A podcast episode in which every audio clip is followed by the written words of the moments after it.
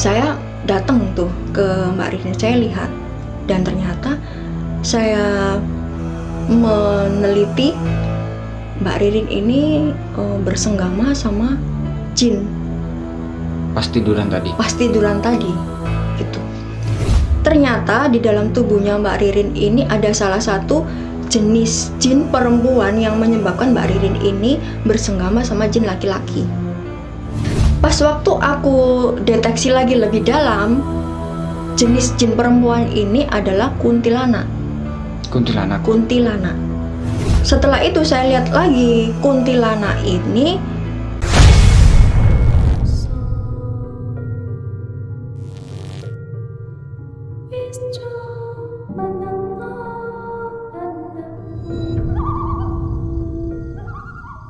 Halo teman-teman. Di mana pun kalian berada, semoga tetap sehat selalu. Masih dengan gua Vidi. Di video kali ini gua kedatangan seorang tamu yang ingin membagi pengalaman mistisnya kepada kita semua. Sebut saja namanya Mbak Ike. Jadi, Mbak Ike ini sedikit banyak dia tahu dan bisa melihat hal-hal yang kayak gituan. Beliau juga sudah terbiasa membantu orang-orang yang mempunyai gangguan mistis di dalam tubuhnya. Seperti orang yang terkena guna-guna, pelet, dan lain sebagainya. Dan pada kesempatan kali ini, beliau kemari akan membagi pengalamannya ketika sedang menyembuhkan seseorang yang telah bersekutu dengan iblis. Persekutuan itu sengaja dilakukan untuk melakukan hal yang mengerikan dalam hal percintaan. Seperti apa ceritanya? Tonton video ini sampai selesai. Nah, pada kesempatan kali ini aku sudah bersama Mbak Ike. Nah, Assalamualaikum Mbak Ike. Waalaikumsalam Apa kabar nih? Baik, baik banget. Sebenarnya udah lama banget kita ngerencanain eh, bikin konten kayak gini ya. Cuman baru kali ini kesampaian.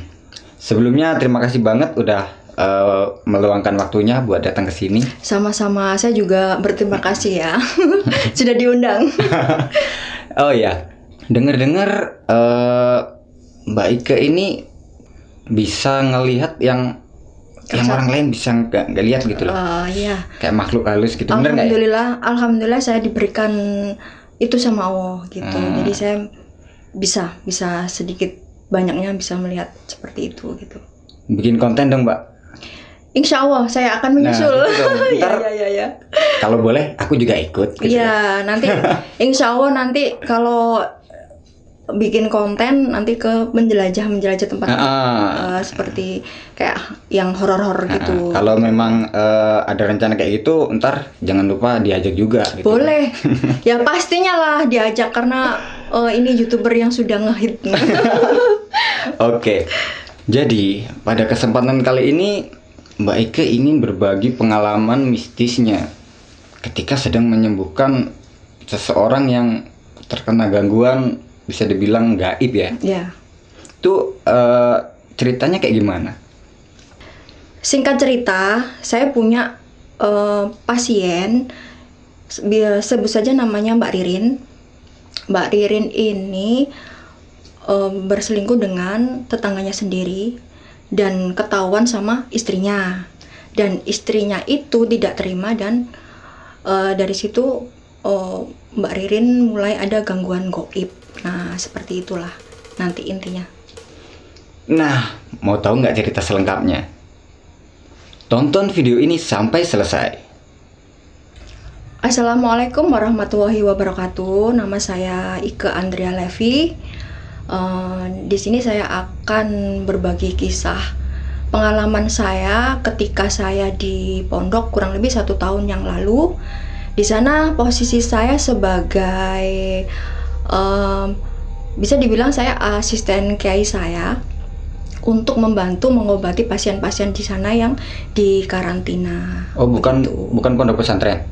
Nah, ini saya akan meluruskan pondok yang saya akan ceritakan ini bukan pondok pesantren, jadi pondok Oh. rukiah, pondok khusus eh, rukiah. Jadi menampung pasien-pasien dari seluruh Indonesia Hmm. gitu dan kebetulan sebagian besar pasien di pondok ini datang dari Masjid Agung Al Akbar Surabaya dan eh, tempat di pondok ini yang saya maksud ini eh, namanya kan Pondok Darul Koror di Mojokerto gitu. Oh, Mojokerto, Jawa Timur. Jawa Timur gitu.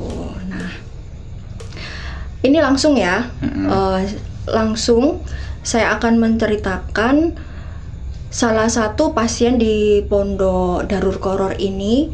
Sebut saja namanya Mbak Ririn. Ini nama kita samarkan aja ya. Iya. Eh, Mbak Ririn ini rumahnya di Surabaya, seorang istri yang ditinggal suaminya merantau ke Kalimantan. Dan Mbak Ririn punya usaha laundry di rumahnya. Mbak Ririn ini punya langganan yang namanya itu Rio. Rio ini rumahnya satu gang sama Mbak Ririn, bisa dibilang eh, tetanggaan gitu. Nah, Rio ini pria yang beristri dan istrinya bekerja. Sedangkan Rio ini eh, pengangguran. Nah, begitu. Nah, awal mula terjadi perselingkuhan antara Mbak Ririn sama Rio ini kan eh, si Rio ini seminggu dua kali datang ke tempat laundry Mbak Ririn dan mereka itu sering em, bercanda sering ngobrol, sering apalah gitu. Nah, akhirnya Mbak Ririn baper tuh. Nah, pas baper itu dia timbul juga rasa perasaan suka ke mm, Rionya dan tidak menutup kemungkinan kalau Mbak Ririn ini kan ditinggal suaminya merantau.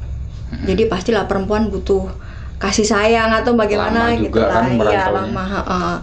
Terus Eh, setelah itu Mbak Ririn timbul hasrat untuk mengajak si Rio ini berselingkuh gitu. Nah, dan Rionya ini pas ketika diajak berselingkuh, diajak eh, kencan atau bagaimana tidak menolak.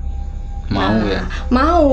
Nah, mungkin alasannya satu, Rionya memang suka juga sama Mbak Ririn atau si Rio ini ada itikat buruk ke Mbak Ririn.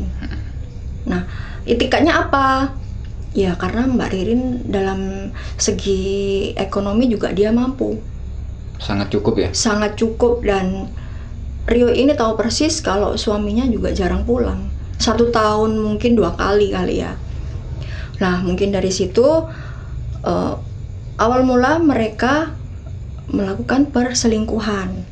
Nah dan Mbak Ririn ini merasakan eh, setelah menjalin hubungan kurang lebih satu bulan, dia merasakan bahwa sangat mencintai si Rio ini, sangat benar-benar tergila-gila, Gila-gila. tergila-gila. Pada intinya apa pun yang diminta si Rio itu dia nggak bisa nolak, Pasti dikasih ya. pasti dikasih gitu. Nah, setelah eh, beberapa bulan, kurang lebih empat bulan perselingkuhan itu terjadi, namanya juga Rio sama Mbak Ririn ini tetanggaan, warga setempat juga mencurigai mereka gelagatnya. Toh Rio juga kan sering ke tempat laundrynya Mbak Ririn gitu. Nah, warga pun mengintai mereka, ada apa mereka ini gitu. Kecurigaan mulai eh, muncul di warga setempat dan warga pun lapor ke istrinya Mas Rio Rio ini. Nah akhirnya istrinya si Rio ini ingin membuktikan apakah benar tuh eh, Omongan dari warga. omongan dari warga itu. Nah secara diam-diam istrinya Rio ini membuntuti Rio ketika dia keluar rumah. Nah, ternyata benar Rio itu keluar janjian sama Mbak Ririn.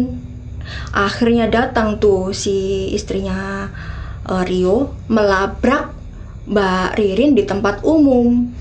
Nah, Rio melerai mereka berdua dan mengajak istrinya pulang.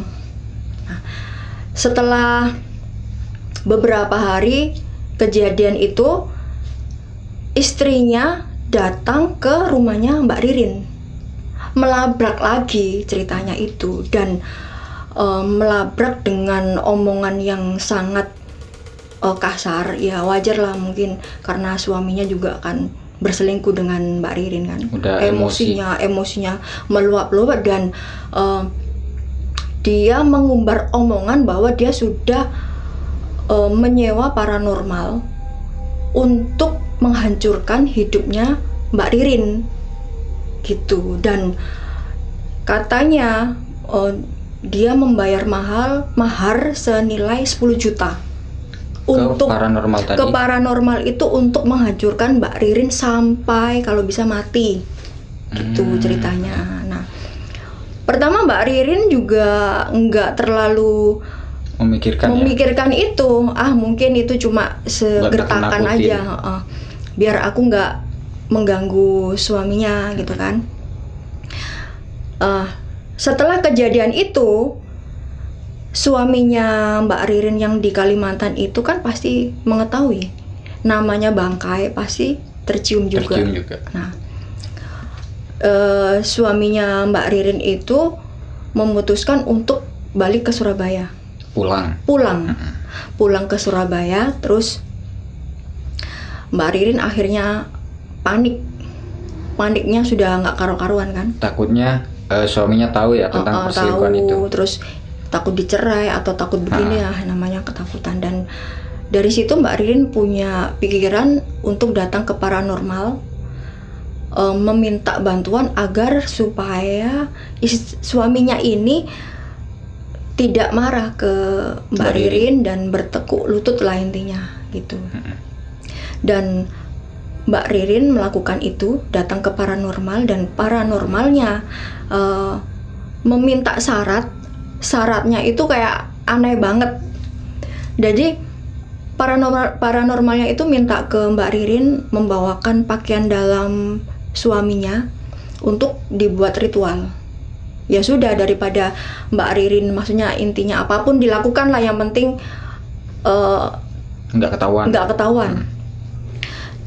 Sudahlah dituruti paranormal itu membawa pakaian dalam suaminya diritualkan dan pulang dari tempat paranormal itu Mbak Ririn dikasih kayak sejenis garam dan garamnya itu eh, disuruh naburi ke makanan yang akan dimakan suaminya agar guna-gunanya masuk ke dalam tubuhnya suami gitu kan.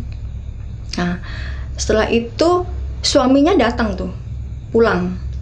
Nah, pulang dilakukanlah syarat-syarat dari paranormal tersebut dan memang alhasil suaminya itu bertekuk lutut sama Mbak ke- Ririn. sama Mbak Ririn gitu. Nah, oke dari sini Mbak Ririn bisa menghandle suaminya. Tetapi Mbak Ririn masih ada problem lagi nih ke eh, istrinya Mbak Rio, Eh, Mas Rio maksud saya, Heeh. Ke istrinya Mas Rio. Nah, ketika eh, hari demi hari Mbak Ririn ini memang merasakan hal-hal aneh di eh, memulai memulai merasakan hal-hal aneh di dalam tubuhnya, di dalam rumahnya. Sudah kayak sudah aneh juga. Seperti susah tidur. Kedua dia kayak rasa ketakutan yang berlebihan. Dihantui. Dihantui. Takut apalah entah nggak ada alasan. Terus habis gitu rumah itu sering ada teror entah itu ada suara kayak ada yang lempar atau ada suara apa aneh gitu. Nah dari situ dia mulai takut. Ketakutan. Ketakutan uh, pikirannya sudah kacau kan? Nah em, dari situ Mbak Ririn punya pikiran eh, gimana ya caranya aku apa ya namanya eh, menghindari semua ini. Mm. nah akhirnya setiap malam Mbak Ririn itu sudah tidak berani lagi tidur di rumahnya. Terus tidur di mana? Katanya di hotel atau di mobil atau di pom bensin atau di mana aja tempat yang bisa dibuat dia tidur dan paginya pulang ke rumahnya. Dan itu pun eh, suaminya tahu. Tapi diem aja suaminya? Suaminya diem aja. Dan lebih gilanya lagi Mbak Ririn seperti ini eh, apa namanya perasaan cintanya dia ke Rio itu masih ada. Masih sangat berlebihan. oh, oh, berlebihan sekali dan tergila-gilanya itu sudah Mm-mm. sudah di luar kendali. Dan akhirnya dia memutuskan untuk mencari Rio karena Rio ini sudah hilang jejak Oh, semenjak semenjak pulangnya Istrinya. suaminya Ririn, heeh, dia pergi. dia pergi dan semenjak istrinya ini mengetahuinya itu Oh, mengetahui heeh. nah terus kan bingung nih Ririn sudah double double sudah dia nggak tenang terus pikirannya pengen ke Rio tapi Rio nya udah nggak Nggak ada dan lebih nggak masuk akal lagi dia meminta pertolongan suaminya Mm-mm.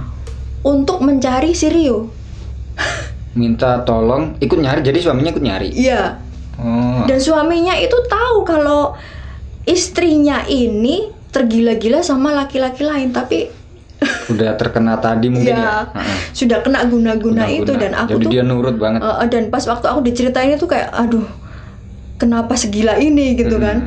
Nah setelah itu eh lambat lambat laun mungkin kurang lebih satu bulan kejadian seperti ini terus. Dan finally Mbak Ririn punya pikiran untuk bunuh diri. Frustasi ya. frustasi sudah bingung nggak karuan-karuan tetapi eh, sometimes dia ini sadar Masih bisa mengendalikan. Sa- masih bisa mengendalikan bahwa ini bukan saya gitu. Nah, dari situ dia memutuskan untuk datang ke Masjid Agung Al Akbar Surabaya minta di rukyah. Ketemulah sama Ustadz Bambang di sana, perukyah di sana.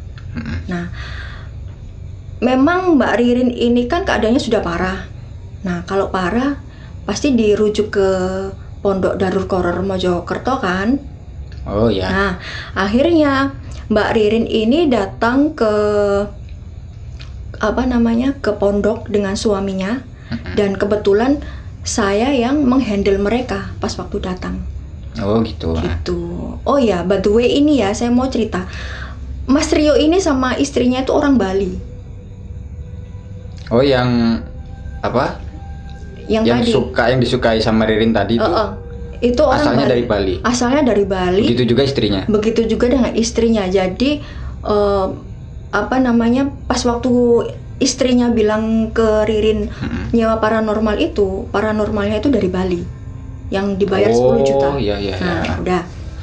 Nah, setelah itu eh, pas waktu di pondok, Mbak Ririn sama suaminya aku handle dan dia bercerita. Nah, dari situ kan saya tahu ceritanya Mbak Ririn yang sudah aku ceritakan tadi. Mm-mm. Nah, setelah aku handle dan Mbak Ririn bercerita panjang kali lebar, aku mengajak Mbak Ririn ke kamar dan kebetulan kamarnya satu satu Satu kamar. kamar sama saya Hmm. gitu. Nah, sudahlah itu Mbak Ririn datang ke pondok sore.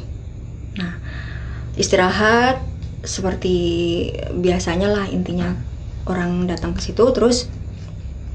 Nah, pondok Darur Koror ini kan eh, rukiahnya sehari tiga kali Oh jadwalnya. jadwalnya sehari tiga kali pagi jam 9 sampai duhur sore itu setelah asar sampai sebelum maghrib kalau malam jam 8 sampai jam 10 malam, Malam. nah Mbak Ririn ini datang kan sore jadi pertama kali dia ikut rukyah itu berarti malam Malamnya. Nah, setelah Mbak Ririn aku ajak terapi malam di musola, kan memang terapinya orang banyak. Mm-mm.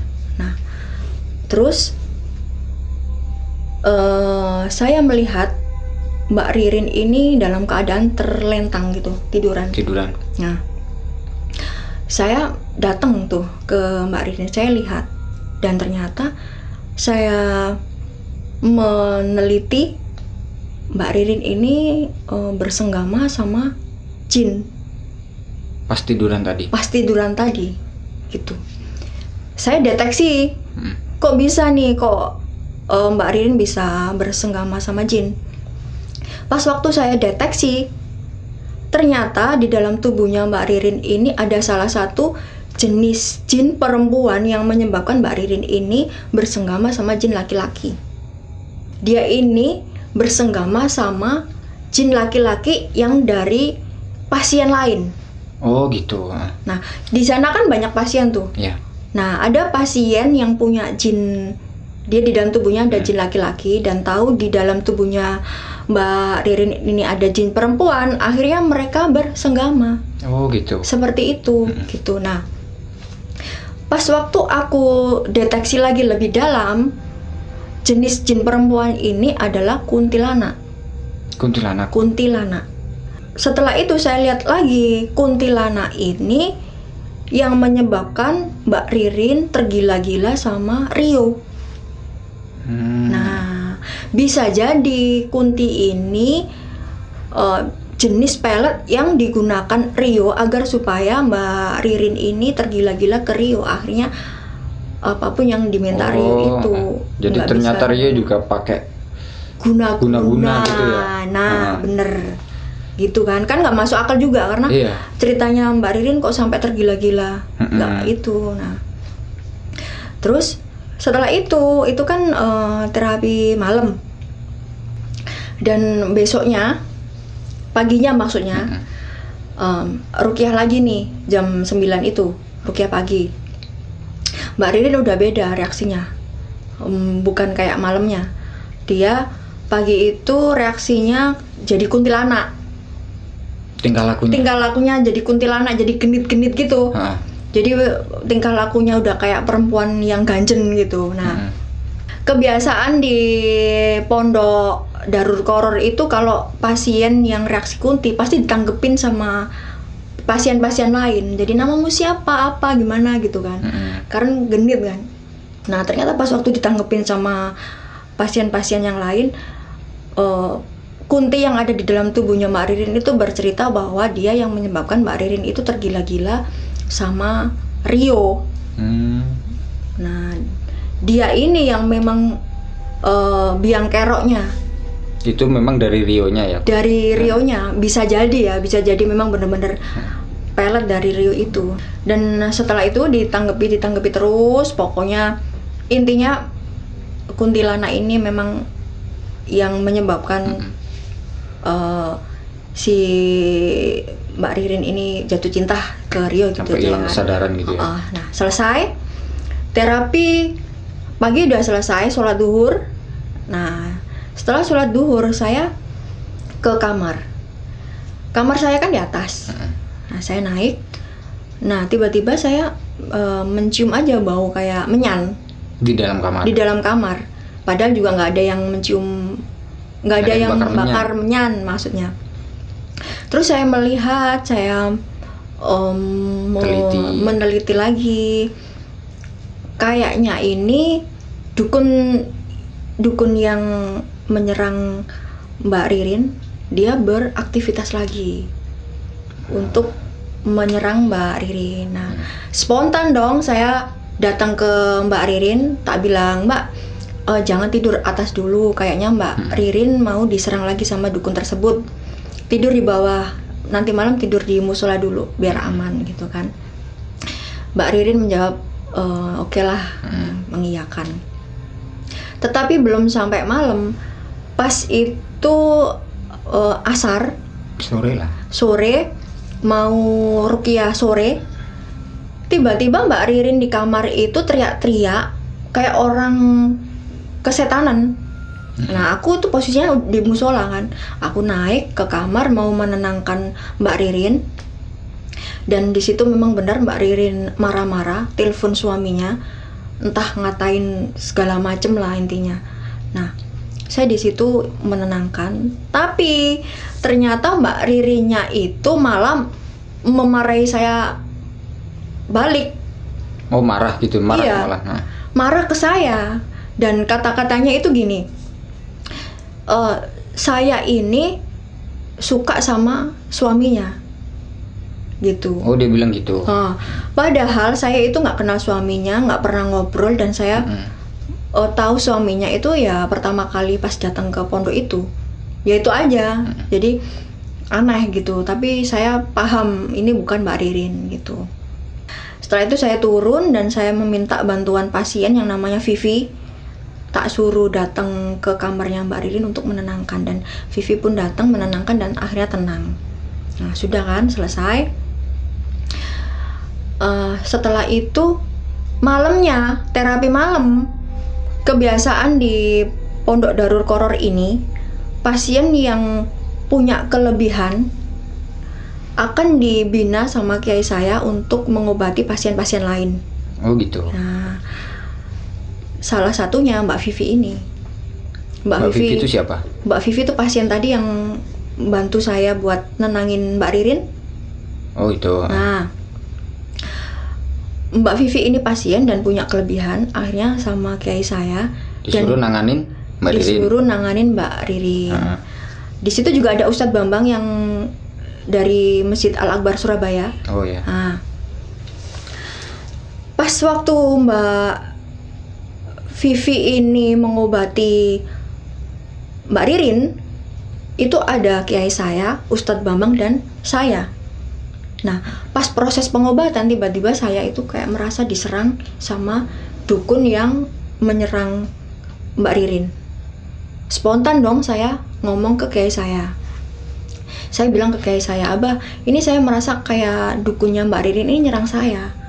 Saya gelimbungan di musola itu dan nggak lama kemudian mbak Vivi juga itu kesurupan juga. Dalam waktu yang sama? Dalam waktu yang sama. Nah pas waktu aku sama mbak Vivi kesurupan kiai saya itu melihat aja dan uh, ngasih instruksi suruh baca. Saya ingat itu ya kawiyu ya matin ikfisyara dolimin nah saya bacalah dengan keadaan saya bergelimbungan itu. Baca terus menerus seperti itu terus terus terus. Akhirnya stabil dan tenang. Mbak Vivi juga sama. Jadi aku sama Mbak Vivi tenang dan setelah tenang saya tanya tuh hmm. ke beliau ini maksudnya apa? Saya kok diserang, padahal saya juga nggak ngobati gitu. Nah jawaban Ustadz Bambang di situ bilang, kamu yang ngasih informasi tadi siang bahwa dukun ini mau menyerang lagi ke Mbak Ririn dan Vivi ini diserang karena dia yang mengobati Mbak Ririn seperti itu. Dan saya oh saya baru nge nih. Hmm. terus aku punya pikiran gini kok bisa ya aku nggak ikut mengobati tapi aku diserang? Ya ada pikiran nggak terima juga kan. Nah akhirnya aku memutuskan untuk uh, fight sama dukun ini dukun tersebut. Mediasinya uh, Mbak Ririn.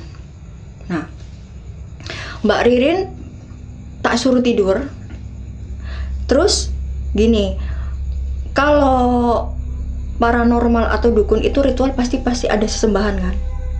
Kayak entah itu sasajen atau apa banyak lah nah aku ingin ngobrak ngabrik sesajennya itu.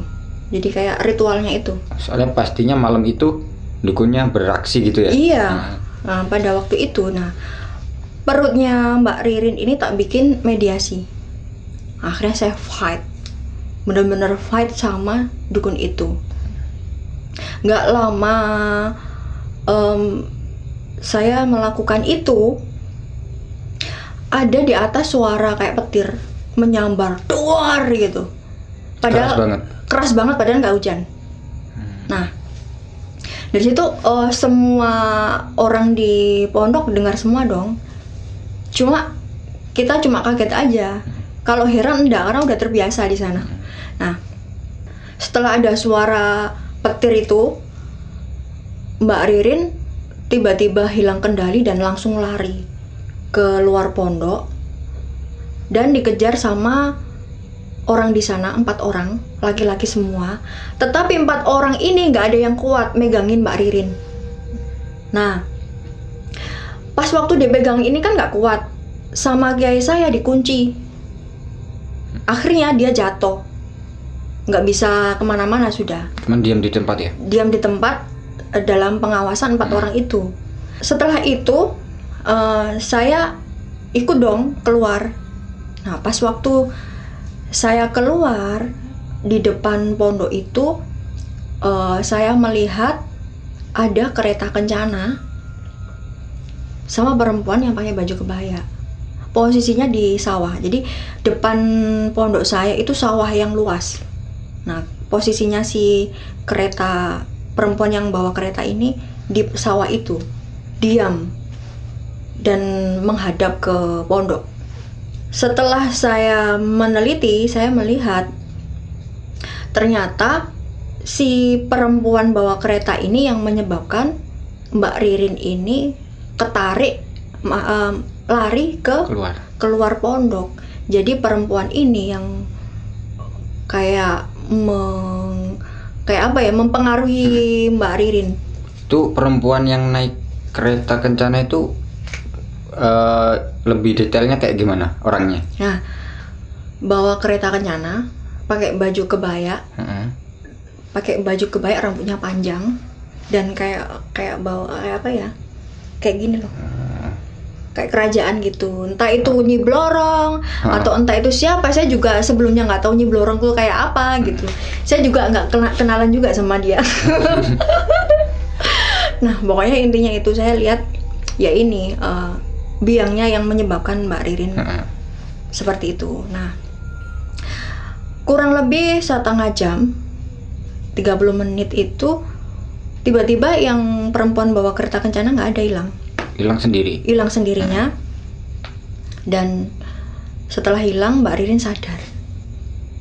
Nah, setelah sadar eh, dibawalah Mbak Ririn masuk ke pondok dan disuruh istirahat di kamar. Pintu kamarnya itu dikunci karena takutnya pertengahan malam Mbak Ririn beraksi lagi dan lari entah ke mana takut kan. Nah, setelah itu sudah selesai eh, pagi dan paginya kita beraktivitas seperti biasanya. Tetapi em, kita semua ini eh, baru sadar di atas itu kan ada kamar, tiga kamar nih, dua kamar ditempati dan satu kamar nggak ditempati. Itu pojok sebelah kiri. Nah, ada satu pasien yang mengabari kita semua. Ternyata di eh, kamar tersebut keramiknya pecah. Jadi bener-bener retak semua. Jadi hurufnya kayak T gini. Itu masalahnya apa? Nah, ternyata diusut pecah itu gara-gara malamnya itu kan ada suara petir. Duar itu. Oh, yang semalam. Ya. Heeh. Nah, itu yang menyebabkan keramiknya Hmm. pecah gitu. Nah, tetapi eh, hal-hal seperti itu kan sudah biasa di pondok. Ya sudah diganti aja keramiknya. sudah kan selesai. Dan jam 9 pagi rukyah pagi dimulai.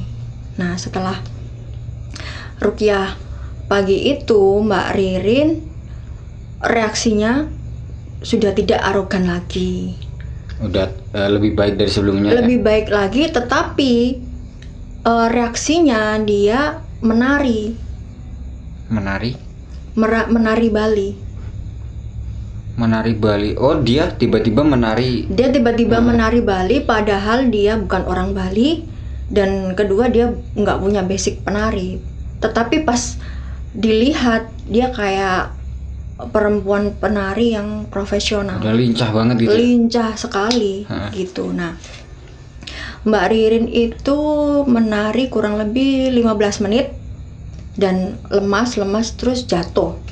Pertanda bahwa eh, jin yang nari itu sudah keluar gitu. Nah, kenapa kok Mbak Ririn itu menari?